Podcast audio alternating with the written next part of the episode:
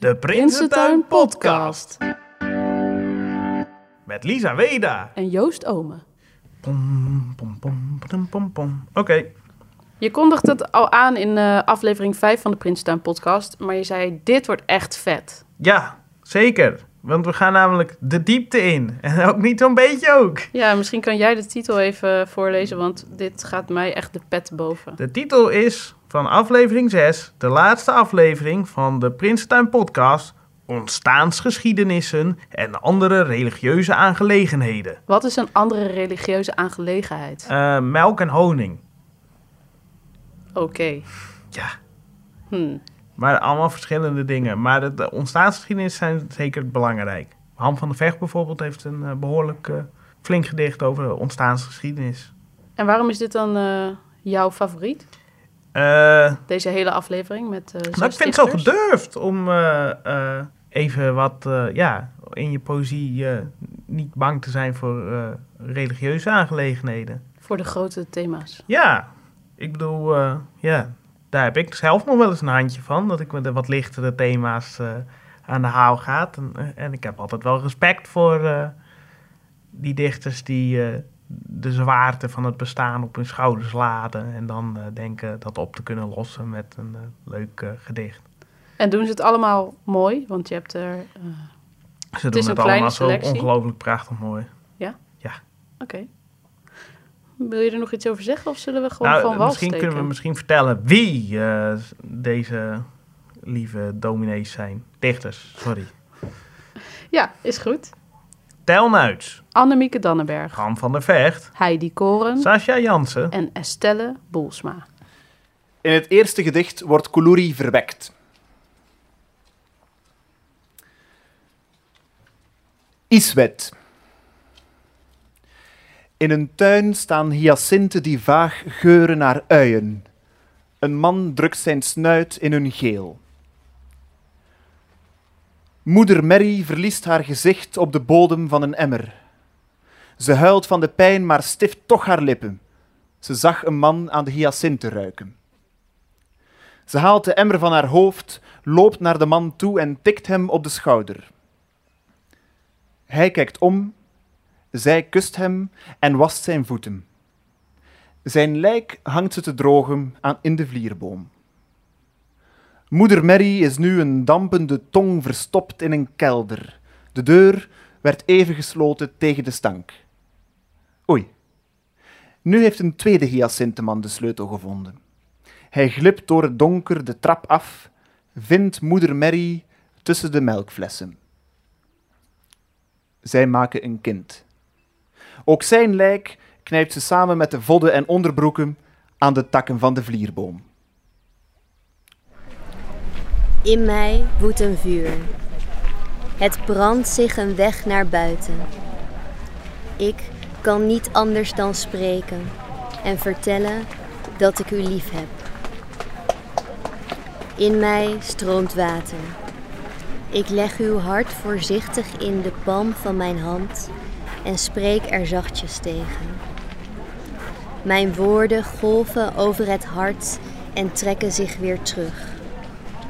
Ook wanneer het hart zich sluit als een schelp, blijf ik spreken. Zo vertel ik het dat ik een lamp heb vervangen, de planten water gaf. En ik vertel het hart dat ik onderwijl wieg in mijn palm, dat ik een tent heb gebouwd, waar het hart in mag slapen. En dat ik dit alles in zeven dagen deed en toen rust nam. Ik lach voluit en breng het hart in verwarring. Ik ben de aarde die het hart omvat, weefsel dat voor en achter en om het hart heen blijvend is.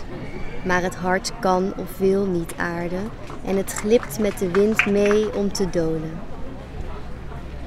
Ik houd me stil. Vandaag ben ik arm. Er is één iemand minder die me lief heeft. Ik houd mezelf bezig, tel elke haar op ieders hoofd, weef kinderen in hun moeders schoot, wandel over water en laat heilige beelden huilen. Ik spreek tot de wind om zijn koers te veranderen. In mij woedt een vuur. Het brandt zich een weg naar buiten. Ik kan niet anders dan spreken en vertellen dat ik u lief heb. Vandaag heb ik een mens gemaakt van leer en roest. Van hol teervat. Met schorre weerklank. Omkleed ik strak met een berenvel. De klauwen en poten snij ik weg. Die heeft zij niet nodig. De kop, de zieloos gaap, heeft ze ook niet nodig. Ik sla haar wat oude spijkers in, op de plaatsen waar ze lijden moet. Een paar koehorens, sierlijk van kromming, splits ik haar in de lies. Door het laatste roestgat laat ik twee nachtegalen naar binnen vloepen. Met zangzaad genoeg voor vijf dagen. Dan hecht ik af, ga zitten en wacht. Dunne hoest kondigt het leven aan. Daar reutelt haar stompe einde zacht. Zij richt zich op. Zij spreekt. Laat kind even tackelen. Niet, niets. Niets heb ik hieraan nog toe te voegen. Ik had het zelf ook graag anders gezien. Maar ik tracht benen vast te knopen aan rompen. Wrijf handen warm, pomp op borsten en blaas lucht in monden, alleen maar om nieuw en opnieuw. En anders dan ooit tevoren en nog steeds. Al dat leeft, heeft al bestaan. Maar ik tracht zwart vast te knopen aan wit. Wrijf mijn glazen bol op, pomp kleuren uit de grond en blaas bellen alleen maar om nieuw en opnieuw. En anders dan ooit tevoren en nog steeds. Al dat is, is al gedaan. Maar ik tracht niets vast te knopen aan papier. Wrijf mijn letters op. Pomp leven in mijn woorden en blaas ze op tot ze mij iets nieuws vertellen. Alleen maar om nieuw en opnieuw. En anders dan ooit tevoren en nog steeds. Al dat is geschreven, is al verstaan. Flatterzongen. Met een jonge god onder ziek witte lakens, toen je hoorde dat jij het was, en hij struikelde alle trappen af. En je kocht een kalfje om wat levens je huis in te dragen, bij de mensen kun je niet meer terecht. Hoe ze voor je vielen, jouw smerige voeten kusten, je kleine kruin in de fik, terwijl ze jou zelf hadden aangewezen hun wil en ziel in bewaring kreeg, waar het kalf ootmoedig aan likte, lippetong, lippetong. Overal uitzinnige reacties, de kust, de grens, boven, onder, het midden, het midden, de binnenlanden het meest taai. Overal verklaarde je de uitzonderlijke dienst, in kleren van sterke stof zonder omslag, knoop of rits tegen hun wilde hand koeien gaapte iedereen zijn ongeloof. Je zag duizenden klapperende kelen en gebitten en dankte de vrije lucht. Eerst naar het holste zwart voor de mensen die de voorganger vergeten had. Je redde ze met gemak. Geen rust of eten meer nodig.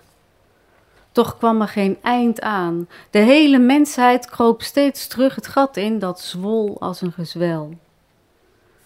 Er was geen tijd meer over voor hun audiënties, hun onaffe verhalen en ellenden. Lippetong, lippetong. En alsof je nog persoonlijk was, eisten ze een levenslang wonder. En wanneer kwamen de verrijzenissen aan? Ze loerden tussen jouw dijen alsof daar hun onsterfelijkheid zat. Veel agressie zonder verstand van het mechaniek zelf. Je beloofde je zoon als getuige mee te nemen op de helle tochten. Een zoon verlogend geen Messias. De pleuris brak uit. Het kon hem niks schelen wat jij was. Hij miste gewoon een meisje, die met het koperen haar en oude oorringen. Opgeschoten als houthakker kliefde hij de waanzinnige van je af en droeg het kalf met bedauwde ogen je trappen op. En dat was de laatste keer dat je mens was. Lippetong, lippetong, lippetong, tong, tong.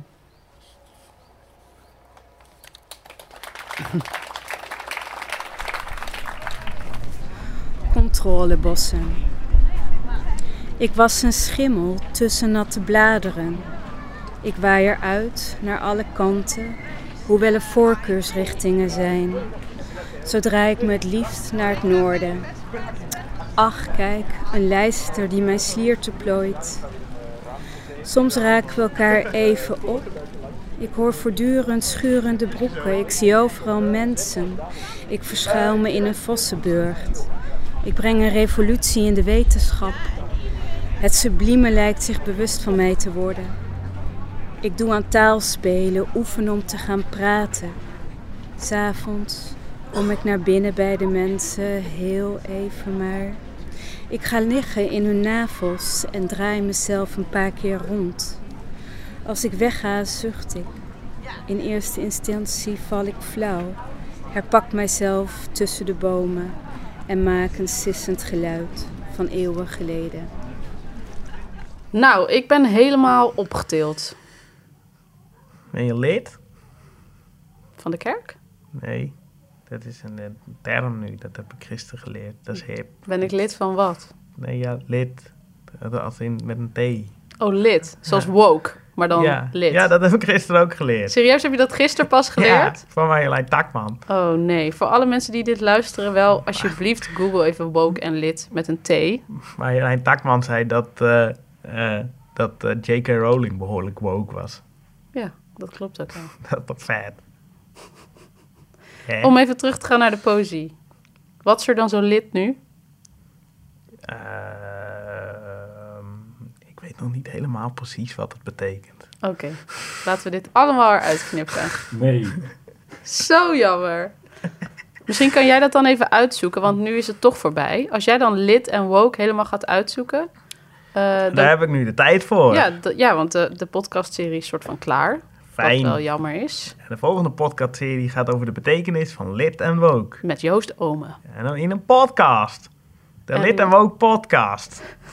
Wordt dit dan ook weer mogelijk gemaakt door Stichting Literaire Activiteiten Groningen? Of denk je dat je een andere sponsor moet gaan zoeken? Ik vermoed dat dit eh, volledig eh, een productie van eh, Joost Ome Solo gaat worden. Ja, zou je niet onderkast bijvoorbeeld Dennis Gaans even willen bellen om te kijken of hij kan helpen? Ik zou het heel graag willen, maar ik denk dat ik op een ondoordringbare...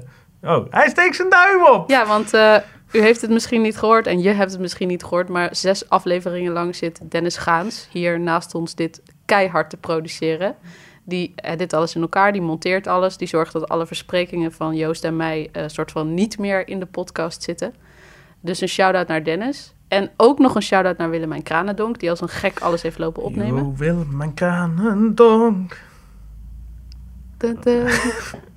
Ik ben een zeer fan van Willemijn Kranendonk. Ja, hè? ik ook. Misschien kan ze een keer eh, voorlezen Ja, als ze poëzie schrijft. of trombone spelen. Ja, dat zou ook leuk zijn, maar ik denk dat je misschien voor Dichts in de Prins daar oh, toch kunt uitnodigen Ja, om oh ja, poëzie voor te lezen. punt. Ja. Afkondigen, daar gingen we soort van naartoe. Aflevering 6 is ten einde. Ja, en daarmee is de hele Prinsentuin podcast serie ook afgelopen. Ik hoop dat jullie allemaal genoten hebben. Ik hoop het ook. Deze podcast werd geproduceerd door Ondercast. en georganiseerd door, Stichting Literaire Activiteiten Groningen. maar ook gesteund door het VSB-fonds, de gemeente Groningen, het Lira-fonds, het Beringer Hazenwinkelfonds, provincie Groningen, het Nederland Letterenfonds en het JB Scholtenfonds.